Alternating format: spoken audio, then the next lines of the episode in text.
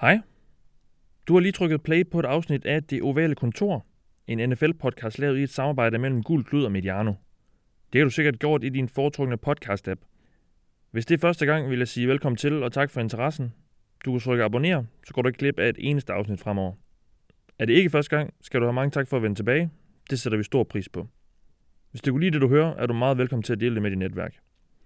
Om du kan lide denne podcast eller ej, så må du meget gerne lave en anmeldelse af os i iTunes. Det kan de godt lide derinde ved Apple, og det kan måske gøre, at vi bliver lidt mere profileret, når deres algoritmer afgør, hvem der er mest synlige. Sidst men ikke mindst er vi selvfølgelig også til stede på Twitter og Facebook, hvor du er meget velkommen til at smide et like, stille os et spørgsmål eller debattere med andre NFL-fans. Det var alle formaliteterne. Lad os komme i gang med at snakke noget bold. This is the Oval Office.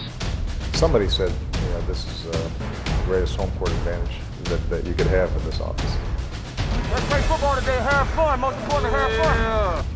A lot of guys go bam, just boom. So that's the Oval Office. Hej og velkommen til denne specielle udgave af Det Ovale Kontor. Jeg hedder Mathias Sørensen, og i dag er det mig en stor fornøjelse at byde velkommen til en vaskeægte dansk NFL-legende. Fordi det er han faktisk, selvom han ikke har hverken spillet en kamp eller været ansat af et øh, NFL-hold. Nej, i stedet så har vi en mand at gøre, der har været med til at stifte to danske amerikanske fodboldklubber, Herning Hawks og Aarhus Tigers. En mand, der har vundet det danske mesterskab i amerikansk fodbold fem gange som spiller og to gange som træner. Nu må du rette mig, Claus, hvis øh, det er forkert.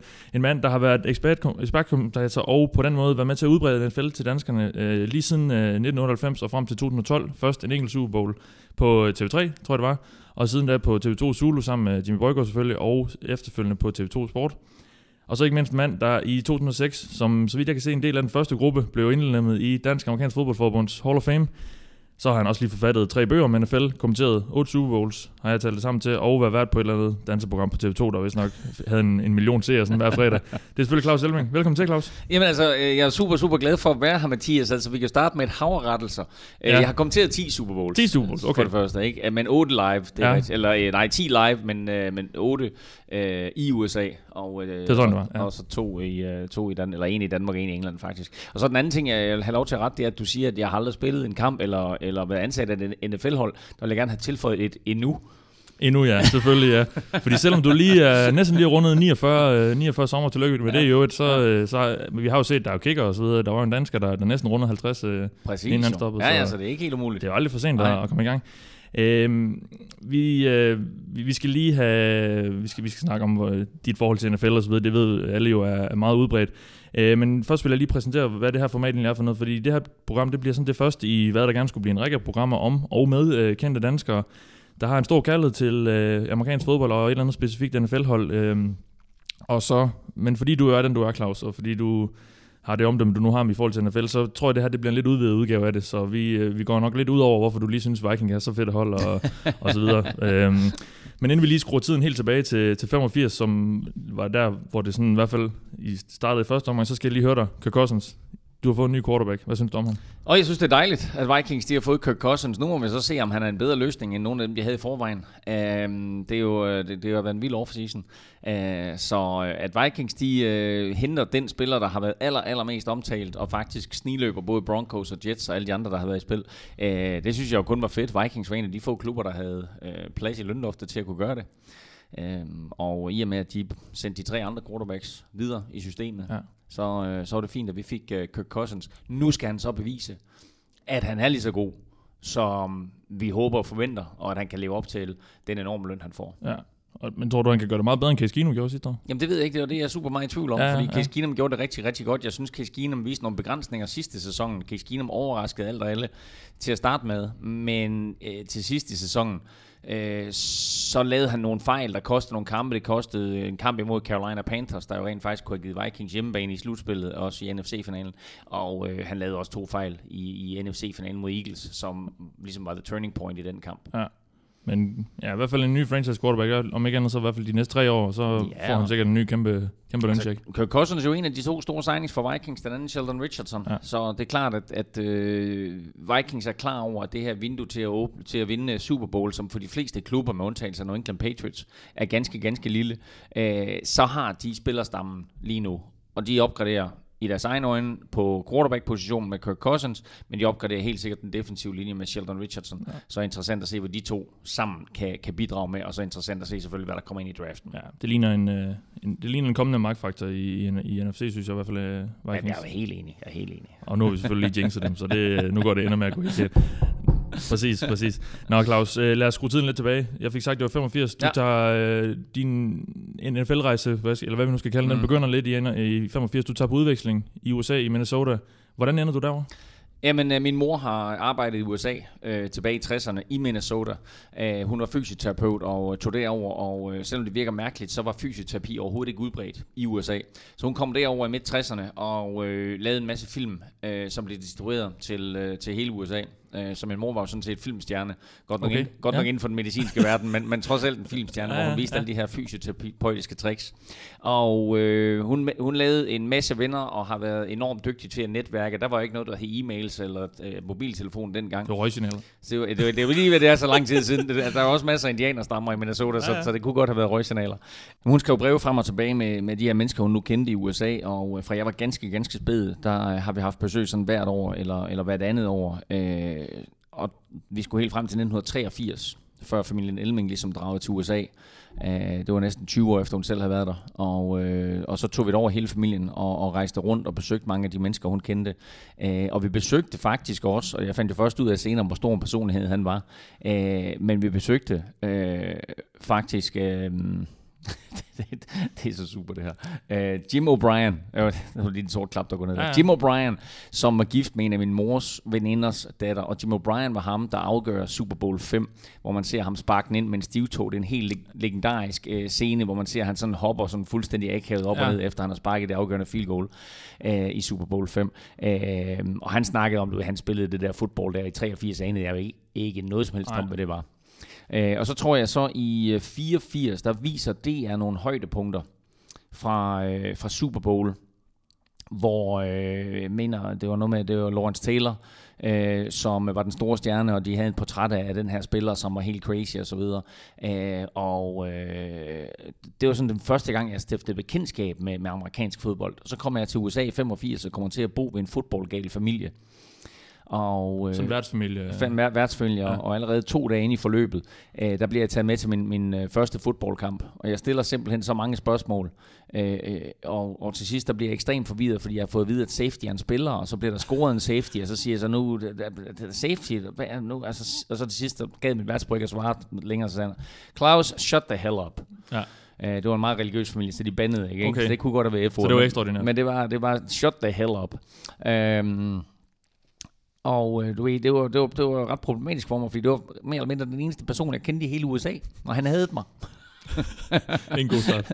Nej, det gjorde han ikke. Vi var faktisk, vi var faktisk allerbedste venner fra første fløjt. Men han satte mig så hjem foran fjernsynet, og øh, satte noget, der hedder VHS-bånd i. En VHS-optager. Det har de unge ikke helt hørt om endnu. Nej, Hvad nej, var det? Det var, det var sådan en firkantet ting, man stak ind. Og, Præcis, det var noget bånd, man stak ind, Ja. ja. videobånd. Ikke? Nå, hvad hedder det? Og så, så, så stak han med nogle fodboldkampe, og så sagde han så, at jeg må komme tilbage op i køkkenet, når jeg vidste, hvad offside det var. Okay. Så jeg, jeg fik amerikansk fodbold ind med, med den hårde, på den hårde måde, lidt med, med modermælken i mit udvekslingsophold. Ja. Øh, men så blev jeg super fascineret af det. Og det, der så var med den her familie, det var, at øh, moren var organist i kirken, øh, og var som sagt meget religiøs, og vi var i kirke hver evig eneste søndag. Nu er kirke ikke så slemt øh, at gå i, i USA, som det er i Danmark. Så det var faktisk øh, en, en ganske fin oplevelse der om søndagen. Ja. Og øh, så passede det med, at vi kom hjem sådan cirka klokken halv tolv. Øh, så gik moren i køkkenet og lavede hotdogs. Og klokken 12, der startede Vikings som regel, Ja. ja. øh, når de spillede de her. Det var så klokken 12 lokaltid i Minnesota. Øh, og så sad vi foran husalter der, og det var det største fjernsyn, jeg på det tidspunkt nogensinde havde set. Det var sådan et, et indbygget fjernsyn i sådan en, en, en koloss, at lignede sådan en britisk møbel på en Ja, eller anden ja, måde, hvor ja, de havde ja. indbygget et fjernsyn i. Ikke? Det var bare sådan helt vildt. Og der var også en fjernbetjening, det havde jeg aldrig set i mit liv før jo. Og det, det Øh, var farve, ikke? Det, det, det var farver, prøv at høre, så havde de jo, så abonnerede de jo på det tidspunkt på, på nogle øh, forskellige filmkanaler og nogle kabelpakker, så de havde Cinemax og Showtime og HBO og derudover ja. 100 andre kanaler. Vi havde på det tidspunkt, Mathias, DR. Og kun DR i Danmark. Der var ikke der var andet. monopoltilstand. Så du ja. ved, altså 100 kanaler der, ikke? Øh, og sådan, hvis vi springer sådan lidt ud af konteksten her, så vil jeg jo påstå, at, at det var jo også det, der gjorde, øh, at jeg på en eller anden måde øh, lærte at lave fjernsyn på en, måske en lidt anderledes måde, end det blev tænkt på i Danmark tidligere. Fordi jeg så amerikansk fjersyn, og det år, jeg var derovre, der så jeg ufattelig meget amerikansk fjernsyn, og sugede til mig af gameshows, og den måde, mm. de lavede øh, sport på, øh, øh, sågar, så, sågar ja. nyheds, nyhedsprogrammer, ikke? Ja. ja, og lige nøjagtigt. Og, og det var underholdningsværdien i det, at uanset hvad du foretager dig i, i tv, eller for en sags skyld i radio, eller for en sags skyld i en podcast, som vi laver nu, mm. underholdning skal være i højsædet. Ja. Fordi hvis du ikke underholder, så kan folk lynhurtigt finde på noget andet at lave. Så sapper det til en anden kanal, eller skifter radiostation, og siger, nej, nu gider jeg fandme ikke at høre den podcast længere. Ja, ja. Øh, så det betød meget for mig, øh, det her med underholdningen. Og hver eneste søndag, som sagt, så kom vi hjem, og så så vi fodbold, og så blev jeg selvfølgelig kæmpe Minnesota Vikings-fan. Ja. Og øh, det har jeg så holdt ved siden. øh, De første mange, mange år, der var det jo svært at følge med. Der måtte jeg jo ringe over sådan en gang hver, hver anden tredje måned. Det var skide dyrt at ringe også jo. Så måtte jeg ringe over en gang anden, anden tredje måned og sige, Nå, hey, hvordan er det gået Vikings, mm. og hvordan er det gået Twins, som var baseballholdet, og Ja. hvordan er det gået North Stars, som var hockeyholdet, der nu er Dallas Stars.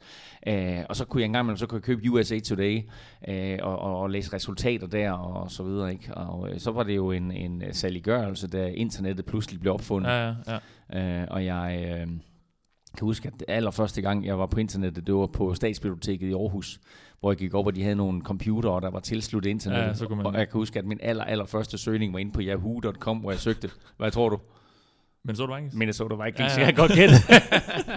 så det var min aller, allerførste internetsøgning. Want to know? We got done what we need to get done today. All right, hell of a job. Hell of a job. That's the way to kick this thing off. Hvad er det, der, der bider sig sådan fast i dig fra amerikansk fodbold og, og Vikings osv., der gør, at når du kommer hjem til Danmark, så, så beslutter du dig ikke bare for, at okay, ja, ja, det, det bliver ved en fritidsinteresse. Du, du gør det nærmest til en, du gør det til en hobby i Danmark. Du, du opretter en klub, og du begynder at spille osv. Hvad, mm. hvad er det, der, der har gjort så stort indtryk på dig, tror du? Jamen altså, jeg blev super fascineret af amerikansk fodbold og NFL. Jeg var inde og se Vikings spille en enkelt kamp. Jeg var inde og se det lokale college football hold, øh, Minnesota Golden Gophers, spille en kamp. Øh, Jeg var inde og se selvfølgelig øh, vores, vores eget lokale high school øh, fodbold hold spille. Øh, I det hele taget, så blev jeg bare super fascineret af amerikansk fodbold. Jeg sendte en amerikansk fodbold hjem til min bedste ven. Jeg sendte en amerikansk fodbold sådan i, i, i børnestørrelse hjem til min lillebror. Og han sendte så et øh, billede tilbage, hvor han stod i en rød-hvid træningsdragt med en klaphat øh, i en eller anden form for hopskudsposition, kendt for håndbold med den der amerikanske fodbold. Og jeg var bare sådan lidt, okay, vi har meget at lære endnu. Ja, der, der er langt. Øh, men jeg, jeg fyldte kufferten op med amerikanske fodbold, da jeg tog hjem, og havde vel, øh, ah, fyldt op, fyldt op, måske så meget sagt, men han tog tre fodbolds med hjem øh, fra USA. Øh, jeg fik faktisk også, kan jeg huske, i min fødselsdagsgave i marts der 86, øh, der fik jeg min egen sådan rigtig første fodbold, hvor jeg, hvor jeg fik en, en læder fodbold, en Duke NFL-bold, Ja, ja, ja. som jeg som se- selvfølgelig på nuværende tidspunkt er gået i stykker, men jeg har den liggende et eller andet sted, jeg har simpelthen ikke kunnet ende at smide Nej, ud. nej.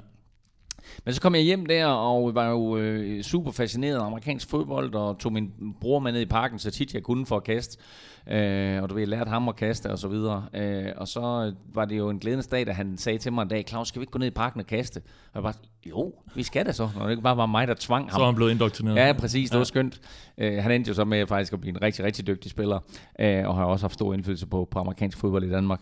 Øh, men øh, der skulle så gå, øh, hvad gik der? Der gik et års tid, øh, cirka, jeg kom der i 86, og så i 87, der ser jeg et opslag i Herning Folkeblad med to drenge, øh, Sten Lindeberg og Søren Brygger i Herning, som øh, sådan siger, hey, øh, vi har været udviklingsstunder i USA, vi øh, elsker amerikansk fodbold, vi kunne godt tænke os måske at, at starte en klub.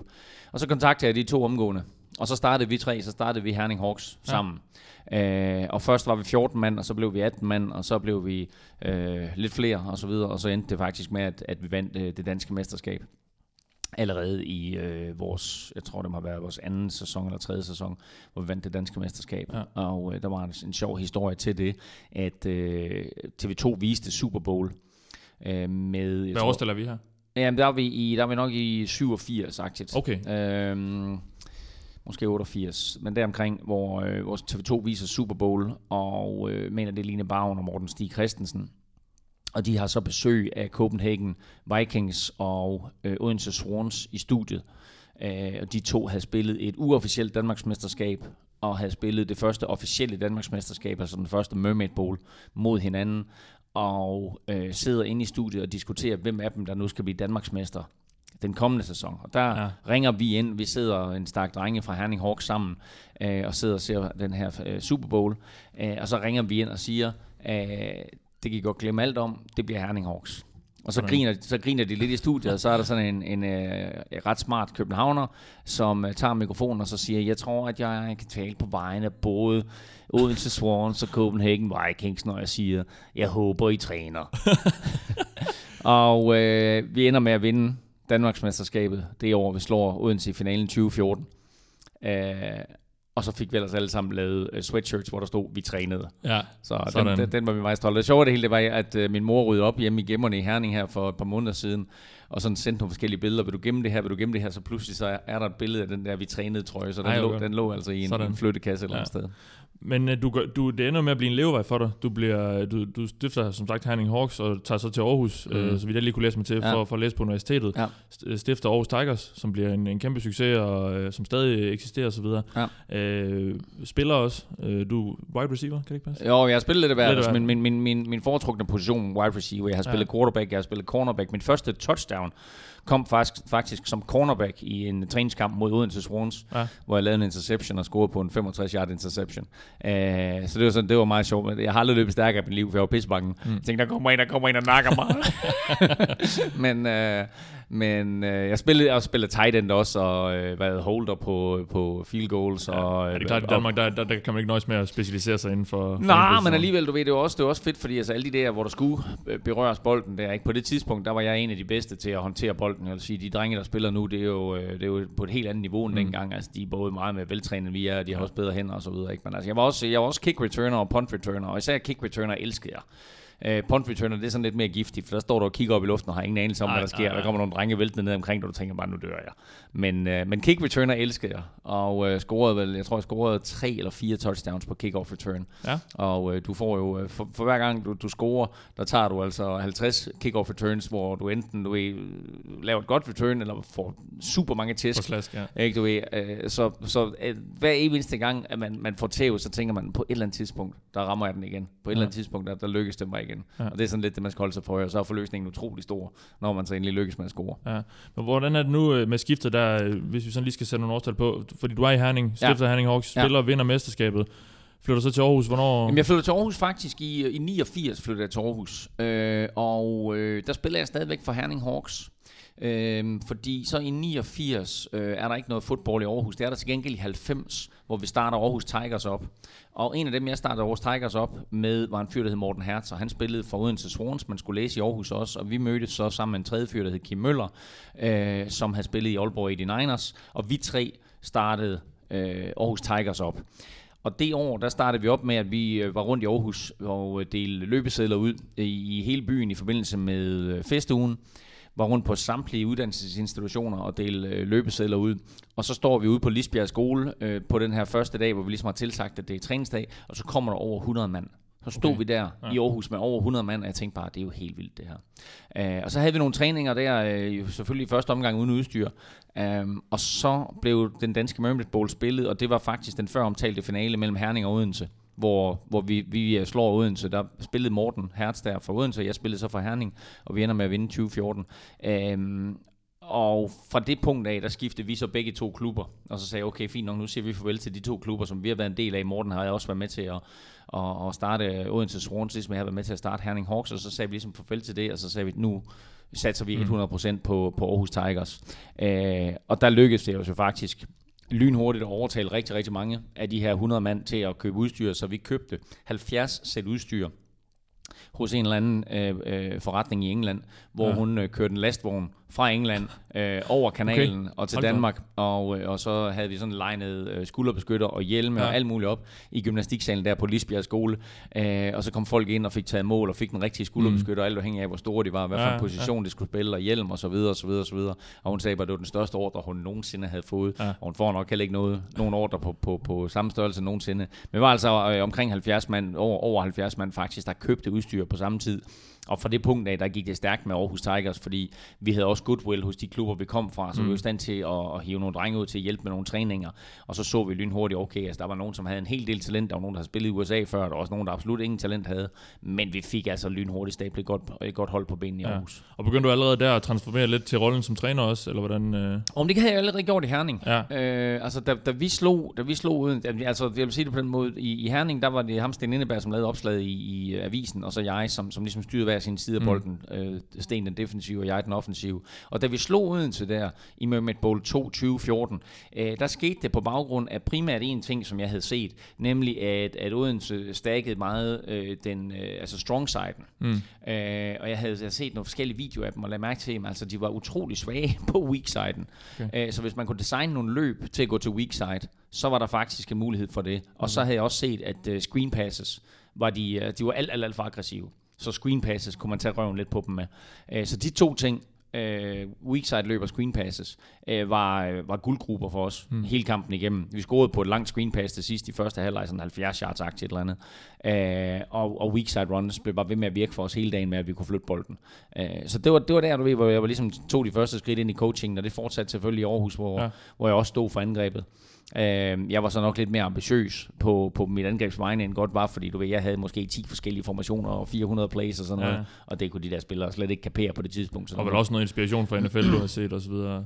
Ja, jeg var meget mere inspireret af NFL, hvilket, hvilket sådan set i bagspejl også var lidt af en fejl. Jeg var meget mere inspireret af NFL, end jeg var af high school og ja. college football. Ja. Havde, havde jeg vidst, hvad jeg ved i den dag i dag, så havde jeg lavet mig inspirere meget mere af high school football ja, og college football ja. øh, end af NFL. Men du ved, jeg, jeg, så, altså, jeg, jeg, jeg så NFL, og jeg var mega NFL-fan, og så designede mm. jeg nogle plays, hvor sådan en quarterback, han skulle kaste en 25 yard out. Ja, ja. Det er der ikke mange danske quarterbacks, der det, kan. Det er et svært kast. Det er et svært kast, ja. Det er et rigtig svært kast. Øhm, og så Aarhus Tigers blev en, en stor succes, som sagt. Det, det er et hold, der stadigvæk eksisterer i dag, og så det går nok måske blive overhældet indenom af, af Monarchs. Ah, de er der lige været, ja, ja, de er der lige været i finalen her. Ja, men sådan så, ja. i, i nullerne ja. og sådan noget, der var det Monarchs og Razorbacks og sådan noget. Præcis, der, ja. også, øh, du, har, du har selv været træner for, for Avedøre Monarchs ja. også. Øh, men der, der kommer så et skift, du, du, du øh, tager for Aarhus og begynder så at komme ind sådan lidt i medieverdenen, eller hvordan? Øh, hvordan? Jamen der skete jo det, at øh, øh, skal tænke os om her, fordi så kommer, øh, så kommer VM i fodbold i 1994 almindelig fodbold. Og der ringer DR og spørger, om øh, jeg vil være med til at kommentere den danske finale, altså Mermaid Bowlen, øh, fordi de har sådan forskellige øh, udsendelser med ting i Danmark, der er meget amerikansk præget. Ja. Og en af de ting, der selvfølgelig var allermest amerikansk præget, det var jo en Mermaid Bowl med to amerikanske fodboldhold og cheerleaders osv., mm. der blev spillet på Gentofte Stadion. Og så ringede de og spurgte om, om jeg ville kommentere den, og det ville jeg naturligvis gerne. Uh, så der sad jeg sammen med, med legendariske Henrik Lærke og, og kommenterede Mermaid Bowl. Hvad har det været? Øh, 3-4 stykker, Axel. Mm. Ah, det var lidt mere 6-7 stykker.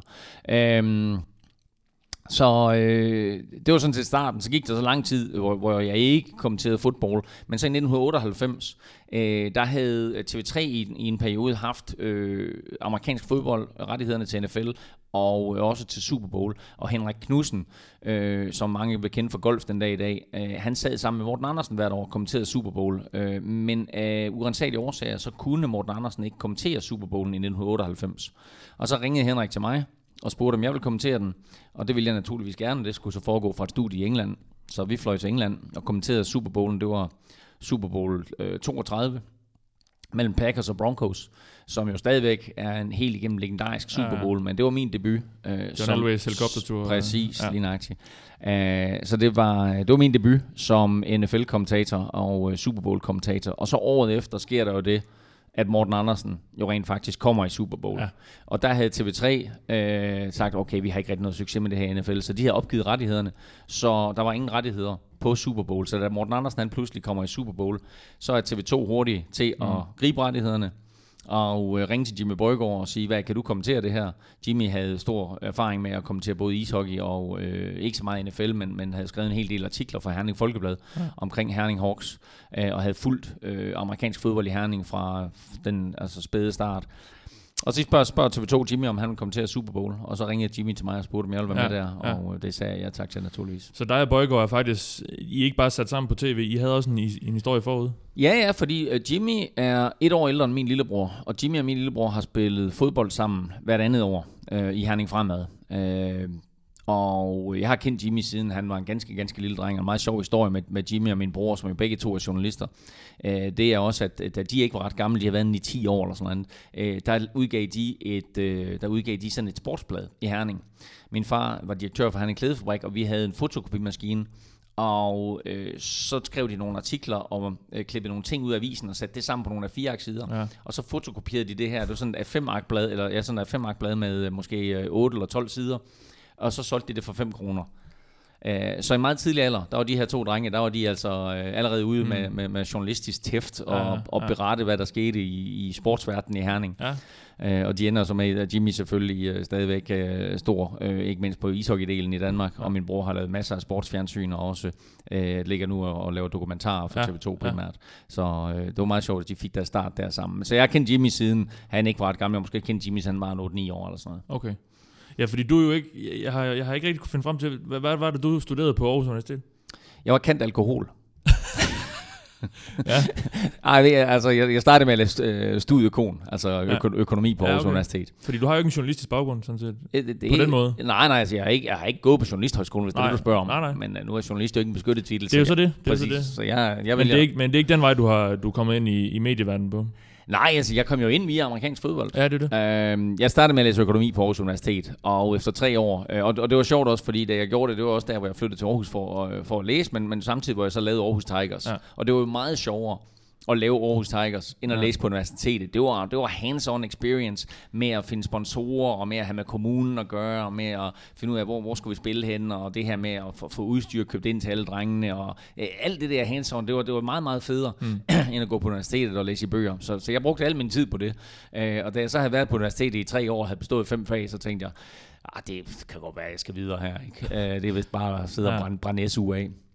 Og så var jeg ude og så arbejdede i nogle år i, i reklamebranchen, øh, inden jeg så øh, fik en uddannelse, hvor jeg uddannede mig selv i, i markedsføring og økonomi fra, fra Aarhus Købmandsskole. Ja. Øh, så det er sådan set min, min, uddan- min uddannelse, men hele vejen igennem har det jo været amerikansk fodbold, som har været min store passion, mm. og alt hvad jeg ligesom har beskæftiget mig med, øh, har lidt ligget i skyggen af amerikansk fodbold, ikke? så nærmest uanset hvad jeg har haft et job, eller kærester for en sags skyld, ikke? Du ved, så var de altid nummer to Ja, i forhold til ja, ja. amerikansk fodbold.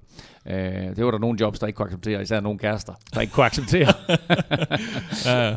Så det var, det, det var derfor, de blev hængende. Øhm, ja, fordi dig og Bøjgaard, I er jo, altså, I er jo ligesom ansigtet på NFL, i hvert fald øh, udbredelsen af det i Danmark og så videre.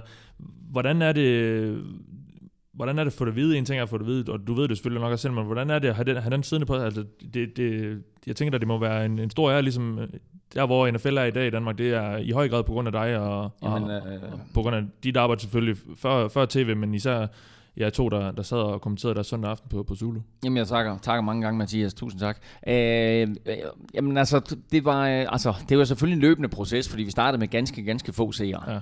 Øh, Hvad, lå det på talmæssigt der i starten? 5-6.000. Okay, det, øh, altså den aller, aller første kamp, vi kommenterede, det var Arizona Cardinals mod Philadelphia Eagles. Og det var kommenteret off-tube, hvilket vil sige, at vi sad øh, i et lille bitte studie og kiggede på en 14-tommer skærm øh, og kommenterede den. Øh, og så sker der det, at på den første reklamepause, så øh, lægger amerikanerne, de lægger ikke det, man kalder et beauty shot ud. De lægger altså ikke sådan et, et, et fint billede af stadion ud, eller nogle nej. billeder, man kan bruge til noget som helst. Tværtimod, så, så sidder de og øver sig på de næste slows, de skal vise. De sidder og tegner på de her Ja, ja, ja. slows, og så spoler de frem og tilbage, og så Ja. skal de slås ud. Og det var jo fuldstændig umuligt for os at kommentere på. Men det var det billede, der røg i stuen til de her 5-6.000 mennesker, der nu har besluttet sig for at, at, sidde og se det. Og det interessante var jo, at det her, det var jo på Zulus åbningsaften.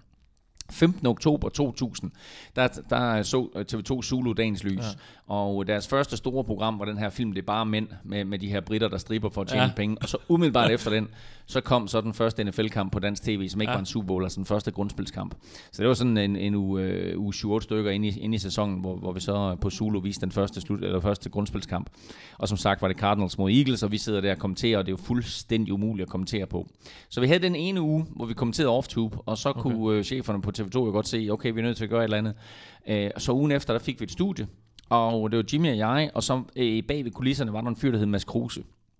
Og Mads Kruse har været nøjagtigt lige så vigtig øh, for det her, som Jimmy og jeg har, fordi Mads Kruse var manden, der ligesom opfandt konceptet med, at i reklamepauserne, så havde vi musikvideoer, eller vi havde quiz, eller vi tog e-mails ind fra seerne. Mm. Og især det sidste var jo med til at lave en enorm udbredelse af sporten, fordi øh, på det tidspunkt, at kunne skrive en e-mail ind til et program, og få et svar direkte, altså minutter efter du Ja, har skrevet den, ja. det var fuldstændig nytænkning. Ja. Det var fuldstændig uhørt. Det var, det var altså 2000, ikke? så længe siden er det heller ikke. Nej, nej. Så det er gået meget, meget stærkt. Um, og øh, det betød bare, at, at øh, vi fik en enorm fed dialog live med seerne. Øh, og jo også var med til ligesom at gøre det her med, at vi jo følte lidt, at den måde, vi kommenterede det på, og den måde, vi gerne ville kommentere det på, var, at vi sad nærmest ude i sofaen sammen med dig, Ja. og så fodbold. Ikke? Det skulle være sådan, så vi sad og spiste popcorn sammen. Ja, ja, ja. Så det der med, at vi sad og spiste popcorn, og vi sad og jokede lidt med hinanden, og vi øh, svarede på e-mails fra seerne, det var fuldstændig nyt mm. i fjernsynet. Nu kan du se mere eller mindre samtlige sportsprogrammer, der bliver vist nu, det er jo på den måde. Ja. Øh, det, der også var nyt dengang, det var jo, det var vi jo tvunget til omstændigheden i, og med de her amerikanske reklamepauser, var der, fordi når du viste en håndboldkamp, eller når du viste en fodboldkamp, så kørte kampen jo bare. Så der så du aldrig kommentatorerne. Mm. Ikke? Der hørte du nogle stemmer, og så kendte du de der stemmer, men du ja. så aldrig kommentatorerne. Ja. Du vidste ikke, hvordan en Jens Jørgen Brink så ud, eller hvordan en Henrik Jensen så ud, eller hvem der nu kommenterede på det tidspunkt. Du, du kendte bare deres stemmer. Ja, det er klart. Øh, og der var vi jo lige pludselig i ruden, altså i dit fjernsyn, hvor man sådan, du ved, hver gang der var reklamepauser, der var altså trods alt fem reklamepauser i første kvartal, fem i anden kvartal, fem i tredje kvartal, fem i fjerde kvartal, øh, plus hvad der nu var omkring, øh, altså før kampen og efter kampen. Øh, der sad vi i dit fjernsyn. Og det vil sige, at vi pludselig blev ansigter, som man satte på en sport. Det var sådan set aldrig ja, sket ja, ja, før. Ja. Hvis du havde sat et ansigt på en sport, så havde det været en vært, der havde præsenteret en sport. Men kommentatoren var meget, meget sjældent, du så i fjernsynet. Nu her, der ser du alle kommentatorer i fjernsynet. Der står de på banen inden kampen, ja, ja. og der er som regel et, et, et, et kamera i, i, i kommentatorboksen, så du kan se dem under kampen, eller i en reklamepause, eller hvad det måtte mm. være. Ikke? Men du, du ved, hvordan Thomas Christensen ser ud. Øh, du ved, hvordan Morten Ankerdal ser ud, etc. Ja. etc. Ja. Øhm, og, det, og det var også bare nyt. Øh, så, så, så det der med pludselig at blive genkendt på gaden, det var sådan, det var sådan meget, du ved, og, og øh, til at starte med, der var jeg bare, altså der var jeg bare Claus Elming jo, ikke? Og så på et eller andet tidspunkt, jeg kan ikke huske, hvornår det var, men så kom det her med Falkeøje og, ja. og NFL Elming, ikke? At ja. vi fik de der nicknames. Øh, og så begyndte folk sådan at råbe efter mig på gaden, NFL Elming! Ikke? Okay. Det var sådan lidt, hold da kæft, ikke? Altså, det var sådan meget sjovt jo på en eller anden måde. Øh, så øh, jeg er jo for herning, og derfor så sagde jeg også til mig selv, at altså, uanset hvad der sker, du ved, så vil jeg altid være for herning, og altid, du ved, tage mig tiden og være sød og venlig, hvis folk de kommer over til mig og spurgte, ja. om, om de måtte få en autograf, eller få taget et billede eller et eller andet, eller ja. bare vil snakke. Øh, og det har jeg sådan set holdt ved øh, lige siden. Øh, men det sjove af det hele, det er, at selvom det nu er øh, seks år siden, at Jimmy og jeg, vi kommenterede den sidste kamp på tv sammen, så møder jeg stadigvæk mennesker, som kommer hen til mig og siger, NFL-ming, ja, ja. oh, hvor det fedt ja, med NFL. Ja, ja. Ikke? Eller vi savner dig på NFL. Øh, og det varmer. Det gør det helt sikkert. Der ja. tænker man, okay, altså vi havde noget virkelig, virkelig specielt på det tidspunkt. Det vi fik bygget op, det brand vi fik lavet, den måde vi kommenterede det på, den interaktivitet vi havde med, med seerne, var helt, helt unik. Du kan ja. også se den måde, TV3 kom ud af starthullerne på, da de så overtog jeres rettigheder, i hvert fald fuldbyrdet. Der var jo lidt en overlappingsperiode, hvor I havde nogle kampe på TV2 Sport, som jeg lige husker det, mm. og så havde de, øh, de havde i hvert fald slutspillet, kan jeg huske, og Super Bowl ja. og så videre. Ja altså, de kunne jo nærmest ikke få lov til at gøre noget som helst på, på 3+, plus, øh, hvem de så hed dengang, øh, Jens ja. Arnborg og, og alle dem der lige, som, som, som så stadig er der. Men de blev, de blev sammenlignet med jer, og fordi folk havde lært at se NFL med jer, så, mm. så det, der blev ligesom også sat en, en standard. Men jeg er lidt hvor lang var det tilløb der for, for Zulu? Fordi nu siger du, det var den første, det var den første dag, I var på. Øh, ja. Altså, var, havde de, de, havde, de havde selvfølgelig kontaktet dig, dig mm. og Jimmy på forhånd, men altså, hvor meget, hvorfor valgte de lige at satse på NFL? Jamen det gjorde de jo netop, fordi Morten Andersen var i Super Bowl i 1999. Ja. Øhm, og det var jo, den Super Bowl blev spillet i øh, den Super Bowl blev spillet, nu skal jeg tænke mig om. Ja, det var, det var Super Bowl i 99, ikke? Og så 2000 kommenterede vi øh, 99 var det ikke var det ikke Super Superdome? Jo, jo, det var ikke så meget det, det var mere, det var mere hvilket årstal det var, fordi oh, ja. øh, om, øh, om, det var, om den blev spillet i, øh, skal jeg tænke mig om, det var Super Bowl, og nu skal jeg sidde og regne her for åben skærm jo, øh, det var Super Bowl 33, ikke? Så det har været, det har været 1999. Den blev spillet ja. i 1999. Og det vil sige, at vi kommenterede den Super Bowl i 1999, og havde rigtig, rigtig fine seertal på det. Ja. Øh, og så kommenterede vi Super Bowl året efter, det var Super Bowl 34. Den kommenterede vi så hjemmefra, Øh, det var den her med, med Titans og Rams, som, hvor øh, Kevin Dyson blev stoppet på ja, et, ja, linjen ja. Øh, og der havde vi også rigtig gode seertal. Og da Zulu de så starter, så stod de sådan lidt med valget, om de skulle tage NBA, eller de skulle tage øh, NFL og satse på som amerikansk sport. Men de to sidste Super Bowls taget i betragtning, øh, med de seertal, vi havde præsteret der klokken midt om natten, der sagde de, okay, lad os prøve at satse på NFL. Så øh, tror, Jimmy ringer til mig. Øh, vil jeg forestille mig også, hvordan en fra TV2, der ringer og siger, hvordan og hvorledes med NFL, kunne du tænke dig at kommentere det mm. øh, hver søndag? Og øh, det var selvfølgelig, ved, man tænker, hold da op, ikke? Altså, hvor det sindssygt. For jeg kan huske, at jeg havde talt med min bror om det, jeg havde kommenteret. Da jeg kom til den første Super Bowl, Super Bowl 32 der mellem Broncos og Packers, der kan jeg huske, at jeg sagde til min lillebror, sagde jeg, hvor er det bare mega sjovt. Hvor er mm. det fedt. Hvor ville jeg ønske, at man kunne leve af og komme til amerikansk fodbold i fjernsyn. Ja. Så siger han, ja, bloody likely never gonna happen, ikke? Ja. Uh, men det endte jo faktisk med, at både ham og jeg fik en, en karriere med at kommentere amerikansk fodbold på tv. Uh, kunne selvfølgelig ikke leve udelukkende af det, mm. men det var trods alt uh, starten på det hele. Ja, fordi i starten, der, der du er jo stadigvæk øh, aktiv som, som træner, øh, er du ikke det? Det er sådan, jeg Jo, lige kan, øh, kan forstå tidslinjen. Jo, altså jeg træner og spiller i lang tid. Ja. Ja. Øh, jeg får en knæskade på, på ski på et tidspunkt, som gør, at, at jeg sidder uden en hel, en hel fodboldsæson. Øh, og kommer så tilbage, men, men øh, øh, går aktivt endnu mere ind i trænergærningen på det tidspunkt. Øh, jeg kan ikke huske helt præcis, hvornår det er, jeg stopper. Øh, men altså, jeg stopper endegyldigt med at spille øh, i år 2000. Det er, den, det, det, er den sidste, det er det sidste år, jeg, jeg, jeg spiller. Øh, og så øh, der, vind, der ender vi med at vinde det danske mesterskab der i år 2000, så det var også en dejlig måde at, at slutte på. Mm. Øh, og så... Øh, har jeg, så, ligger, så ligger jeg brak i et par sæsoner, inden jeg så flytter til København. Og så begynder jeg så at træne Advøre mm. i 2002, tror jeg det har været, Ja, eller 2003 ja. måske. Så det er sådan, det, det er det, du bruger det meste ugen på, så er det lidt, øh, lidt af en fælde. Fordi du, du, bliver, du bliver også sportsvært på, på TV2, øh, sportsnyhederne ja. og så videre, og, og bider dig dermed lidt fast i, i medieverdenen, sådan for alvor i, i takt med at NFL på Zulu bliver populært og så videre. Så skifter du så 100% til, til, til medieverdenen, kan man sige, eller hvad? Øh, Jamen det gør jeg, fordi øh, jeg har siddet, jeg har siddet og, og været ansat af et, et dansk softwarefirma i Aarhus, øh, samtidig med at jeg selvfølgelig har lavet alt det her amerikanske fodbold.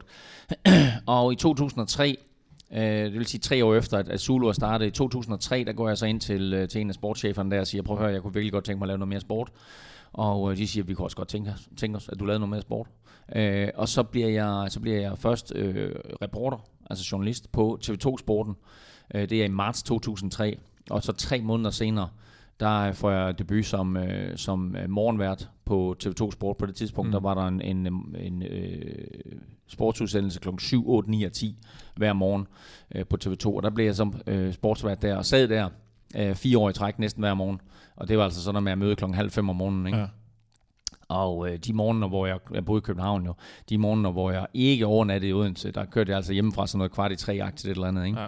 For at være derovre til, til klokken halv fem øh, og være på. Så øh, det, det, var, det, det, var, det var lidt en hård nyser, men, øh, men var jo en fantastisk tid, øh, fordi jeg lærte en frygtelig, frygtelig masse om at lave fjernsyn. Mm. Øh, hvor jeg havde været eksperten altid før, øh, så pludselig så er jeg verden. Ja. Øh, og det vil sige, at jeg havde sådan set begge med chase. Jeg kunne både være eksperten, når det drejer sig om at være det i NFL, men jeg kunne også være verden, øh, hvad enten det drejer sig om at være vært på Vild med Dans, eller Mm. det drejer sig om at være vært på andre programmer. Ja. Øh, og det var, det var rigtig, rigtig fedt. Så det var en god tid, det var en hård tid, altså fire år at lave morgenfjernsyn. Du kommer til at leve sådan en konstant jetlag. Ja. Øh, nogle gange så vågnede jeg op i en seng i Odense, eller jeg vågnede for den sags skyld op i min egen seng i København, og vidste ikke, hvor jeg var henne. Ikke? Okay. Altså, så der var man Ja. ja. helt, helt crazy. Øh, men tiden der, de fire år der, det var fantastisk godt givet ud. Ja. Lad os lige hoppe tilbage til det der med, med vært og roller og videre, fordi dig og Bøjgaard, I var jo altid i de samme roller. Altså, Bøjgaard han var ligesom verden, han, mm. Han styrede tingene lidt ligesom jeg forsøger at gøre nu, og, ja. og stiller dig nogle spørgsmål og så videre, og du skulle så komme med, med de her ekspertinput. Var det altid bare øh, skåret i, ud i sten, han har sagt, at det skulle være sådan, eller... Ja, men det er klart, det var det, fordi Jimmy var verden, og jeg var eksperten. Øh, at jeg så en gang imellem, du ved, sådan kom til at forbryde mig lidt på nogle ting, og Jimmy efterhånden, som han øh, blev bedre til amerikansk fodbold, faktisk kom til at tage nogle af mine ting, det blev bare sådan en eller anden form for symbiose, hvor Ja, vi supplerede ja. ja. hinanden rigtig, rigtig godt. Men generelt så hele vejen igennem, så var det Jimmy, der var verden. Det var Ja. Jimmy, der lavede oplæg til quiz, det var Jimmy, der lavede oplæg til, til indslag, det var Ja. Jimmy, der ligesom sagde goddag og velkommen, og Jimmy, Ja. der sagde farvel og så videre, ikke? og så var jeg eksperten. Mm. Og det er sådan, det skal være. Og den samme rolle havde øh, Kortrup og Jesper, din bror jo også. Øh, Men altså, hvor- så, så, Kortrup skete, så skete det ikke. Altså, Jimmy og jeg havde jo siddet og kommenteret de der 22 kampe i lang, lang tid. Øh, og så pludselig så sagde TV2, øh, hey, nu prøver vi altså til den her klokken 19 kamp med. Øh, og så pludselig så havde vi jo NFL fra klokken 19 til klokken sent, ikke? Men, men øh, jeg tror den første sæson, eller i hvert fald de første, jeg tror ikke hele den første sæson, men en stor del af det, der kommenterede både Jimmy og jeg.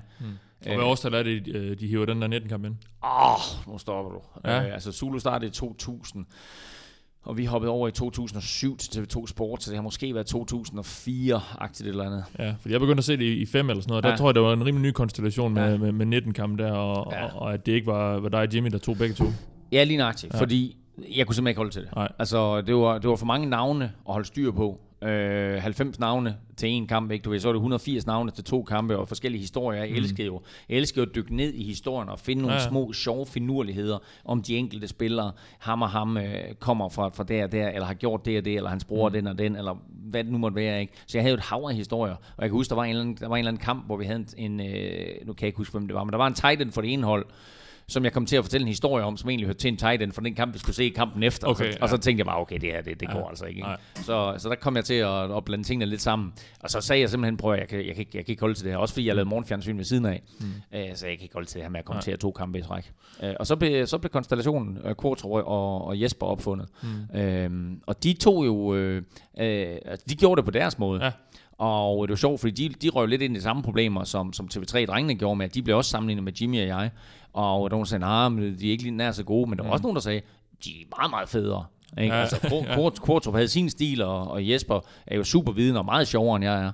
Så, øh, så, så de havde deres stil, og jeg synes faktisk, at, at de to øh, øh, par, altså Kortrup og Jesper og Jimmy og jeg, at vi supplerede hinanden super fint. Ja, jeg kan huske, at Jesper var ikke lige så god til at spise popcorn, som du var. Han, øh, han, han kløjs tit i dem. øh, Ja, vidt det gjorde jeg nu, det gjorde jeg nu også. Ja, ja. ja. kæft, du er sådan off-cam, du ved, man sidder der med en popcorn nede i halsen, man tænker, hvordan kommer jeg af med det her?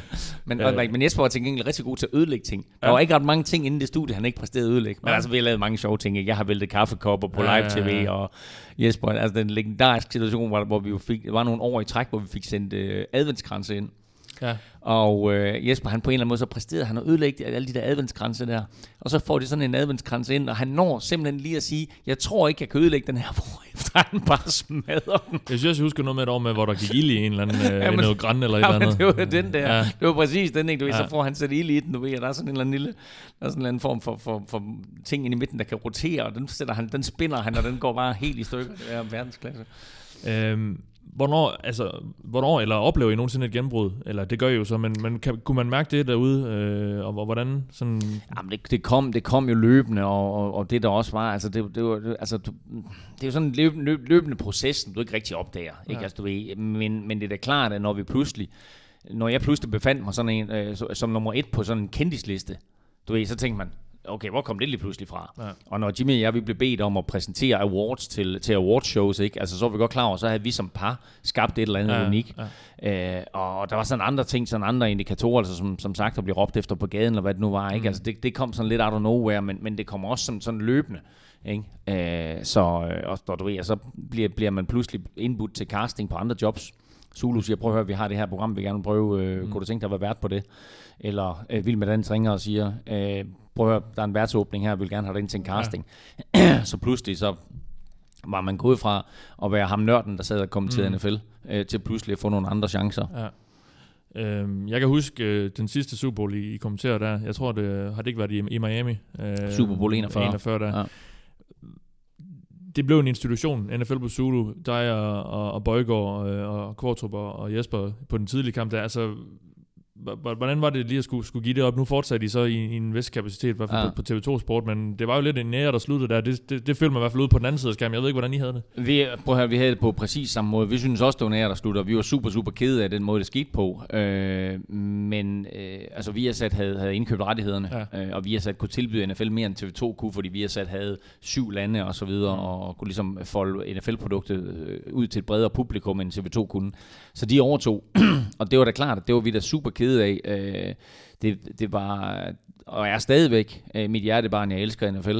Øh, men lige så vemodigt det var, lige så fantastisk var det, at vi var i stand til at holde en afskedsfest inde på øh, det nu nedlagte park, øh, natklub, øh, café på, på Østerbro, hvor der var over 1000 mennesker til vores afskedsfest. Vi holder en afskedsfest, fordi vi siger farvel på tv, Ja. Og der kommer over 1000 mennesker ind til den her afskedsfest og hylder os, og øh, du ved, vi ankom i limousine og sådan noget, og vi stod der, du ved, træde ud som rockstjerner og Ja, vink, ja. vinker til pøblen. Ligesom i cirkusbygningen i år. Jamen det var, ja lidt, øh, men, men det her, det var bare vildere. Det her, Ja. det var vildere, fordi ja. det, var, det var folk, der havde taget et program til sig. Hmm. Altså det ville være det samme som hvis når Paradise bliver lagt ned, ikke du ved, at så Rikke Jørgensen, hun holder en eller anden Ja, ja, ja. ja. afskedssalut, ikke du ved, og der står tusind mennesker og hylder hende. Der, kom, der stod tusind mennesker der og, og hylder os, og vi holdt en fantastisk fest på Park. Mm. Øh, og folk, du ved, øh, kom op og sagde, hey, må, tak for de her år, har lavet NFL, mm. må ikke tage en selfie og så videre. Der var Ja. der pludselig kom mobiltelefoner, så der kunne Ja, man godt tage en selfie ja. og så videre. Det, det var faktisk måske Altså ud over det her med at sidde og kommentere, ud over de Super Bowls, vi har været til, ud over alle de ting, vi har oplevet sammen, så var det her måske den enkeltstående ene begivenhed, ene oplevelse, hvor jeg tænkte, okay, det er alligevel vildt det her. Det er alligevel vildt, hvad vi har præsteret, den måde, vi har rørt folk på, Mm. øh, det, vi, det vi har givet folk, og du kan se på, på dig selv, ikke? du starter med at se det som en ung dreng, og sådan der er rigtig, rigtig mange, Ja, og så folk, der bare er holdt ved. Ja. Øh, og også, du ved, det er jo sjovt at se dem, alle de mennesker, som vi er ansat på gul klud nu, ikke? at øh, du ved, når, når det sådan kommer til at, at diskutere spillere og positioner og alt muligt, så kan jeg godt mærke, at jeg holder op. Ikke? Altså, I følger faktisk bedre med, end jeg gør. Jeg har meget mere styr på de forskellige positioner og hold, ja. end jeg egentlig har nu. Ikke? Mm. Så har jeg til gengæld enorm ballast i, i form af min historiske ja, viden og ja. så videre og så videre, fordi ja. jeg har fulgt med i 85 og også har sat mig ind i alle de ting, der skete før 85. Ja. Men sådan generelt set, så, øh, så er det jo imponerende at se, øh, at så mange har taget NFL til sig. Mm. Og super fedt jo, når man kommer ud og møder almindelige mennesker, eller for en sags skyld kendiser, som siger, ej, så du den der kamp i går, og ej, så du mm. det, så du det play ja. der, hvad synes du om den regel, og sådan noget, ja, ja. bare, det var bare ikke sket for 20 år siden. Så, så på den måde, der er det jo virkelig, virkelig fedt, at vi har været i stand til at, at, at give nogle mennesker rent faktisk nyt indhold, mm. både i deres liv, men også den måde, de ser tv på. Ja. Ja, du nævner gult ud. Det er jo ikke noget hemmeligt. Den her, det er jo velkontor er ligesom en gul ud podcast, og mm. det er noget, vi ligesom har har, har, der springer ud af det. Øh, Guld Plus starter du, jeg, kom, jeg kommer med tilbage i 14, øh, der havde I været i gang i nogle år, men, men der, havde, der ombrandede I ligesom siden til, at det skulle være danske nyheder i hvert fald, ja. øh, der skulle skrives til danskere og så videre. Øh, hvornår kommer Gul Klud, øh, hvornår bliver det til en ting? Fordi du stopper med at komme til NFL i 2012, mm. øh, men du kan så til synligheden ikke helt slippe det i hvert fald. Nej, men jeg kan jo ikke, jeg kan ikke helt tage æren for det, fordi øh, på TV2 Sport, det gamle TV2 Sport, som nu er TV3 Sport, men på det gamle TV2 Sport, der havde jeg to kolleger, som hed Robin Lykke og Lars Mathiasen. Og øh, jeg var selvfølgelig boss for NFL, men de lavede øh, mange af de indslag, som du vil kunne huske. Mm. Øh, så hver evig eneste uge, så havde jeg Robin til at lave indslag, eller havde Lars Mathiasen til at sidde og lave indslag, eller for en sags skyld Danny Paulsen, som mange vil kunne huske som den, skø, den, den skøre Sønderjy.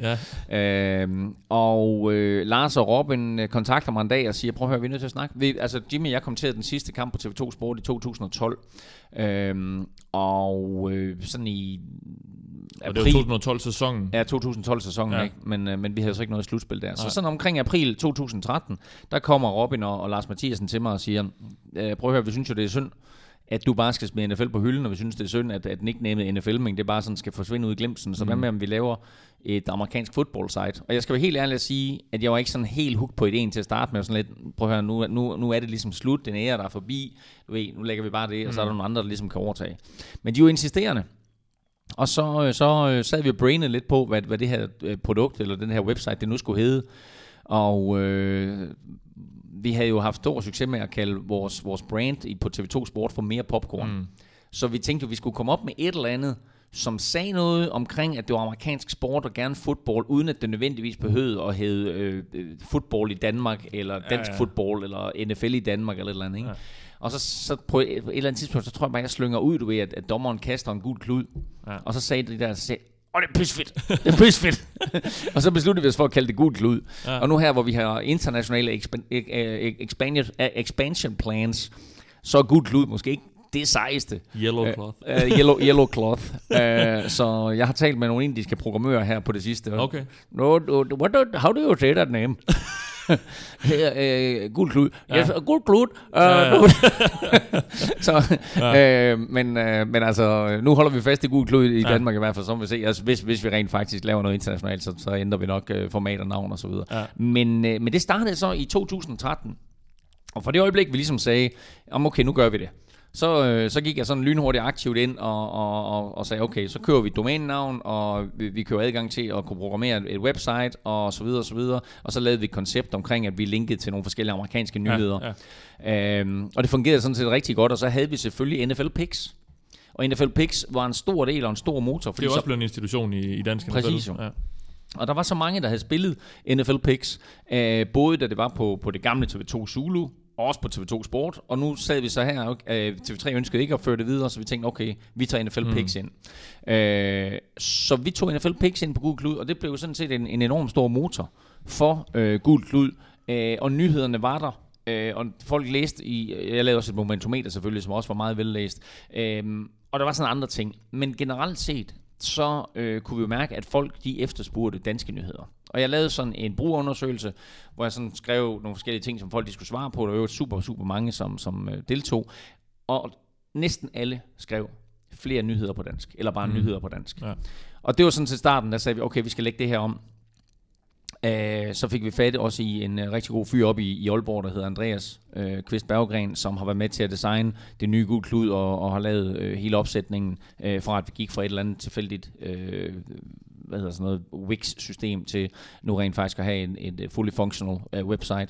Ja. Uh, og der kommer også til at ske nogle ting her i, i foråret efteråret med, med Gul Klud, som jeg håber folk de vil sætte pris på. Men han kom ind over, og så fik vi nogle danske skribenter ind over, mm. og pludselig så havde vi jo faktisk et nyhedssite, hvor selvfølgelig kan du læse mange af de her nyheder, på amerikanske sites, men der er måske nogle ting, du ikke forstår, eller også vil du bare gerne hellere læse dem på dansk. Ja.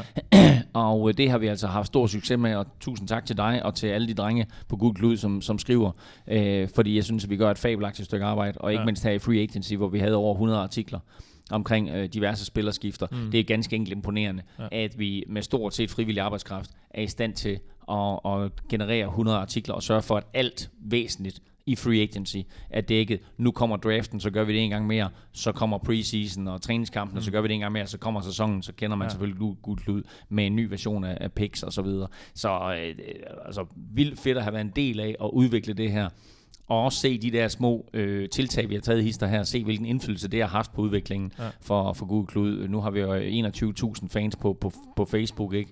Uh, Twitter er en, er, en, er en stor nyhedskilde for os, både uh, snabelag Google Klud, men også snabelag NFL, som jeg har, og, mm. og din egen og de andre drenges der, ikke? så vi kan få spredt nogle nyheder ud til folk. Ja. Uh, så det, det er sjovt at, at være en del af, og også sjovt at, at se, hvordan det er sådan, at vi via de sociale medier har været i stand til at vokse og stadigvæk vokser. Ja. Øh, det er sådan lidt fluffy for men hvor, hvor, hvor tror du egentlig, det er på vej hen? Fordi jeg synes jo, som jeg ser det, så bliver, vil NFL bare blive større og større i Danmark, fordi mm. man begynder at se nogle generationer, en ting er, at jeg nu begynder jeg at se det i en meget ung alder, men jeg har også en storbror, som nu han har han to sønner, og de kommer til at vokse op med at se ja. NFL. Altså, det, det, gjorde jeg trods alt ikke, og så ved, men altså, NFL bliver jo bare større og større, tror du ikke det? Det håber jeg da. Det håber jeg. Ja. Øhm, altså, Gud Klud er selvfølgelig stadigvæk et niche-site.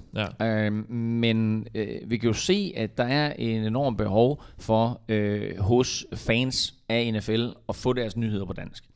Kunne man forestille sig også, at man sagde, at der er det samme mm, behov for badminton, der er det samme behov for Formel 1, der er det samme behov for cricket, og, mm. og så man lavede nogle tilsvarende size, mm. og så udbygget øh, hvis vi gul klud til at omfatte andre sportsgrene. Fordi NFL tror jeg har en eller anden form for mætningsgrad, øh, selvom vi stadigvæk selvfølgelig godt kan blive bedre, og vi selvfølgelig stadigvæk godt kan lave flere nyheder, vi kan levere mere video, ja, vi kan levere okay. alt muligt. Øh, men at man simpelthen sagde, okay, nu udvider vi øh, gul klud øh, til at om, omfatte andre sportsgrene, så kan det godt være, at vi skal have et andet navn, som er sådan lidt mere sportsrelevant. Ja. Øh, det er ikke så relevant med gul klud i badminton.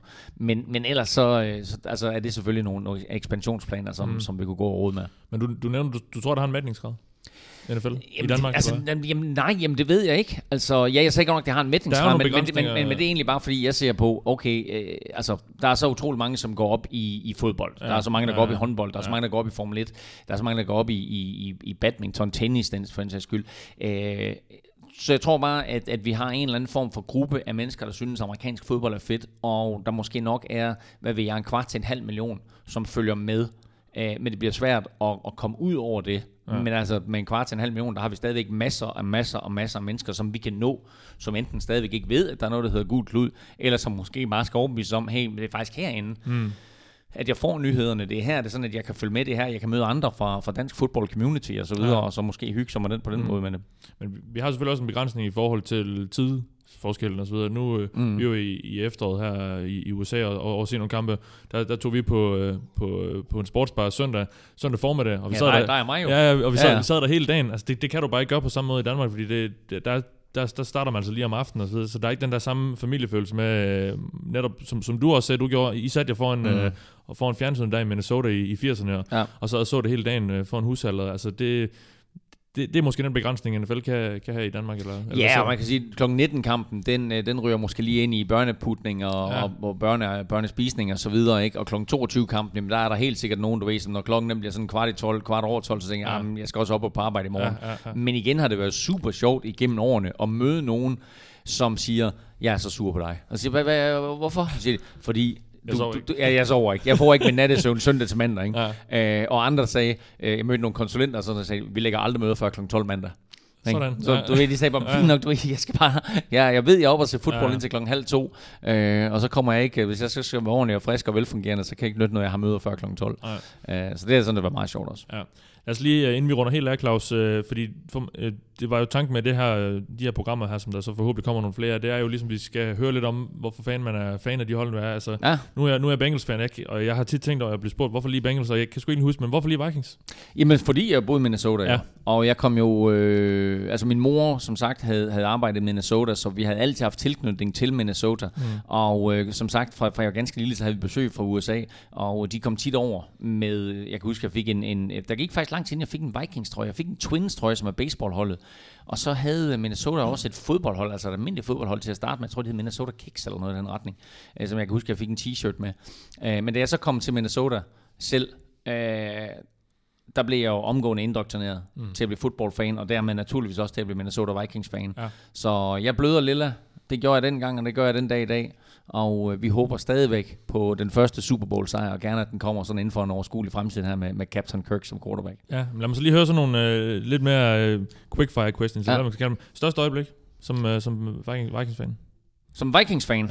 Ja. Øhm, måske nok hele den sæson, hvor de havde Randy Moss, og så desværre ender med at tabe til Morten Andersen i, øh, i øh, NFC-finalen. Øh, den andet største øjeblik, vil jeg sige, øh, jeg var inde og se den næst sidste kamp, der blev spillet i den gamle Metrodome, Metrodome, inden den ja. blev rykket ned. Og det var faktisk mod Philadelphia Eagles og Nick Foles som quarterback. Åh ja, ja, ja, ja. Og det var det år, hvor han var kommet ind fra højre og havde gjort det rigtig, rigtig godt. Ja. Ja. Men, men Vikings vandt den kamp.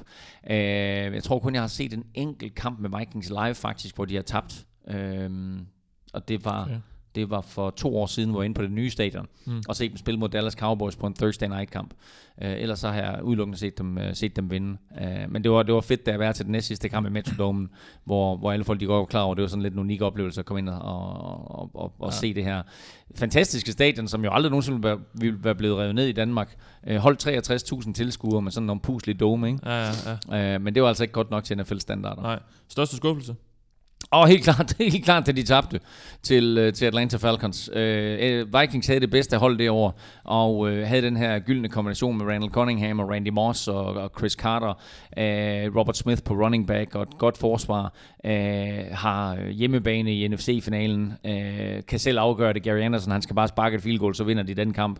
Han brænder for første gang hele sæsonen, brænder han. Ja. Det første spark, han brændte hele Ja, sæsonen. ja, ja. Så taber de, så går Morten Andersen ind, sparker det her field goal øh, i overtime, der sender Atlanta Falcons i Super Bowl, og kickstartede min karriere. Uden det field goal Ja. fra Morten Andersen, der var jeg aldrig blevet sportsvært, NFL-vært eller vild med dans vært for den sags skyld. Så tusind tak til Morten, men fuck, hvor var jeg træt af det på det tidspunkt.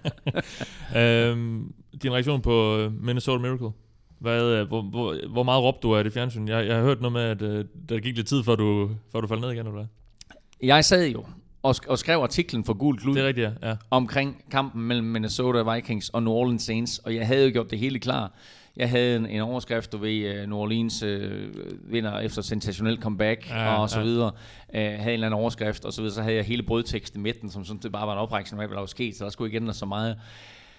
Og jeg sidder der, du ved, jeg er sådan set klar på kampen, den skal være slut, så kan jeg trykke, så kan jeg trykke udgive. Og så kaster Case Keenum til Stefan Diggs, og øh, da han først bryder den der, først, først så råber jeg, ud over sidelinjen! Ja, ja. Da han så bryder taklingen, så løber jeg, løb!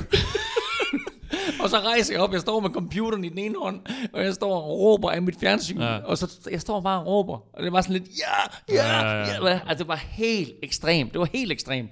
Øh, og så satte jeg mig ned, fordi så skulle jeg lige sunde mig, og så tænkte jeg, okay, når jeg, nok, jeg skal lige have færdiggjort den her artikel her, så måtte jeg jo lave hele teksten om, ikke? Du Ja, ja, ja. ved, Minnesota vinder på spektakulært Ja, play, ja, og ja, ja. en eller anden form for ny, ny, nyt afsnit til at starte med, og min afslutning, du ved, som var et eller andet omkring, ja, hvad ved jeg, Saints, du ved, der havde, jeg kan huske det, men jeg var nødt til at lave en ny afslutning. Øh, og så trykker jeg udgive, og så kommer jeg, så, så kommer jeg, det her, det er jo klokken, hvad er det, klokken 3 om natten, eller sådan noget, eller 2 om natten, eller et eller andet, ikke? Var det ikke... Øh, det var jo... Det var sent, Øh, ja. Fordi jeg kommer ned til min cykel, øh, og der er kæden så røget af, og jeg kan, ikke, jeg kan slet ikke over, det er piskoldt, og jeg kan ikke overskue at sætte min kæde på, så jeg trækker bare hjem. Ikke? Og tog øh, det ind, ja.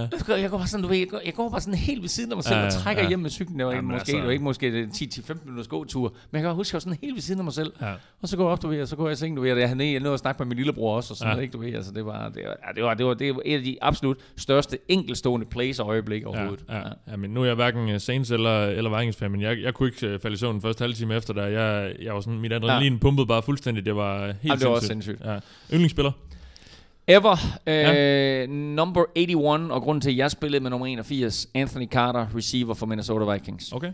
Ikke Chris. Nej, ikke Chris Carter, men Anthony Carter. Ja. Øh, de nåede at spille et par sæsoner sammen. Øh, Anthony Carter var en kæmpe stjerne i uh, slut 80'erne, og øh, var den bedste receiver også på, på måske en enkelt eller to sæsoner ja. øh, i NFL. Øh, så kom Chris Carter ind, og siden Randy Moss, og så trak Anthony Carter så tilbage. Øh, jeg, har, jeg har aldrig sådan, altså, jeg har aldrig rigtig mødt ham. Jeg har været i Minnesota Vikings øh, training camp øh, til, til, tilbage i 92, tror jeg det var, øh, hvor jeg så ham. Og jeg mm, tror måske også, jeg tog et billede af ham. Men du ved, det var, sådan, det, var det mm. tætteste, jeg kom ja, på ham, ja. mit store idol der. Ja. Yndlingstræner? Yndlingstræner, og det er jo svært at komme udenom Bill Belichick. Skal det være Vikings? Jamen altså, det, Nå, det, det, okay, må, okay, det må så, du selv bestemme. Okay, nå, hvis, det, hvis det skal være en Vikings-træner, øh, så vil jeg sige... Øh, jeg elsker det, Mike Zimmer han har gjort her i de senere år. Ja. Men øh, Vikings havde en legendarisk træner, der hed Bud Grant, øh, som var træner i 70'erne og 80'erne. Øh, og han var sådan en, en ægte øh, amerikansk hard-nosed football coach, hvor der ikke var så meget pis. Mm. Øh, han, han, han, han var god træner, han var god med medierne. Han blev efterfulgt, altså så Bud Grant var vild, men han blev efterfulgt af en fyr, der hed Jerry Burns. Og Jerry Burns var sådan en, en, en fodboldtræner, der havde fået al sin opdragelse i omklædningsrummet og snakket fodboldjargon og bandet og svoglet, og det havde han lidt svært ved at lægge fra sig, når han stod på podiet foran ja, journalisterne. Ja. Så han sagde F-ordet, han sagde S-ordet, og journalisterne de sagde, hvad er det, der sker her, ikke du ved, altså, øh, og det måtte han jo så øh, på en eller anden måde lægge af sig, men når han ja. blev opstemt, øh, Jerry Burns, der så bandede og svoglede han som en havne, havnearbejder. Ja. Og så lige øh, det sidste, nu øh, Kirk Cousins er hentet ind, de kom ja. i NFC-finalen sidste år, som de godt nok tabte med, med ja. et drag. Øh, uh, Sheldon Richardson, som du nævner, uh, ja. Mike Zimmer som træner, det, det, ser, det ser rimelig komplet ud. Hvad, hvad tror du med Vikings næste år? Åh, oh, det er svært. Øhm, altså, de har helt klart på papiret et af de aller, allerbedste hold i NFC, og måske også i NFL.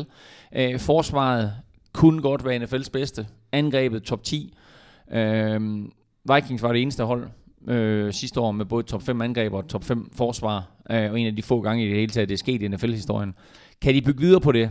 Får de Dalvin Cook tilbage som running back? Øh, lever Kirk Cousins op til vores forventninger?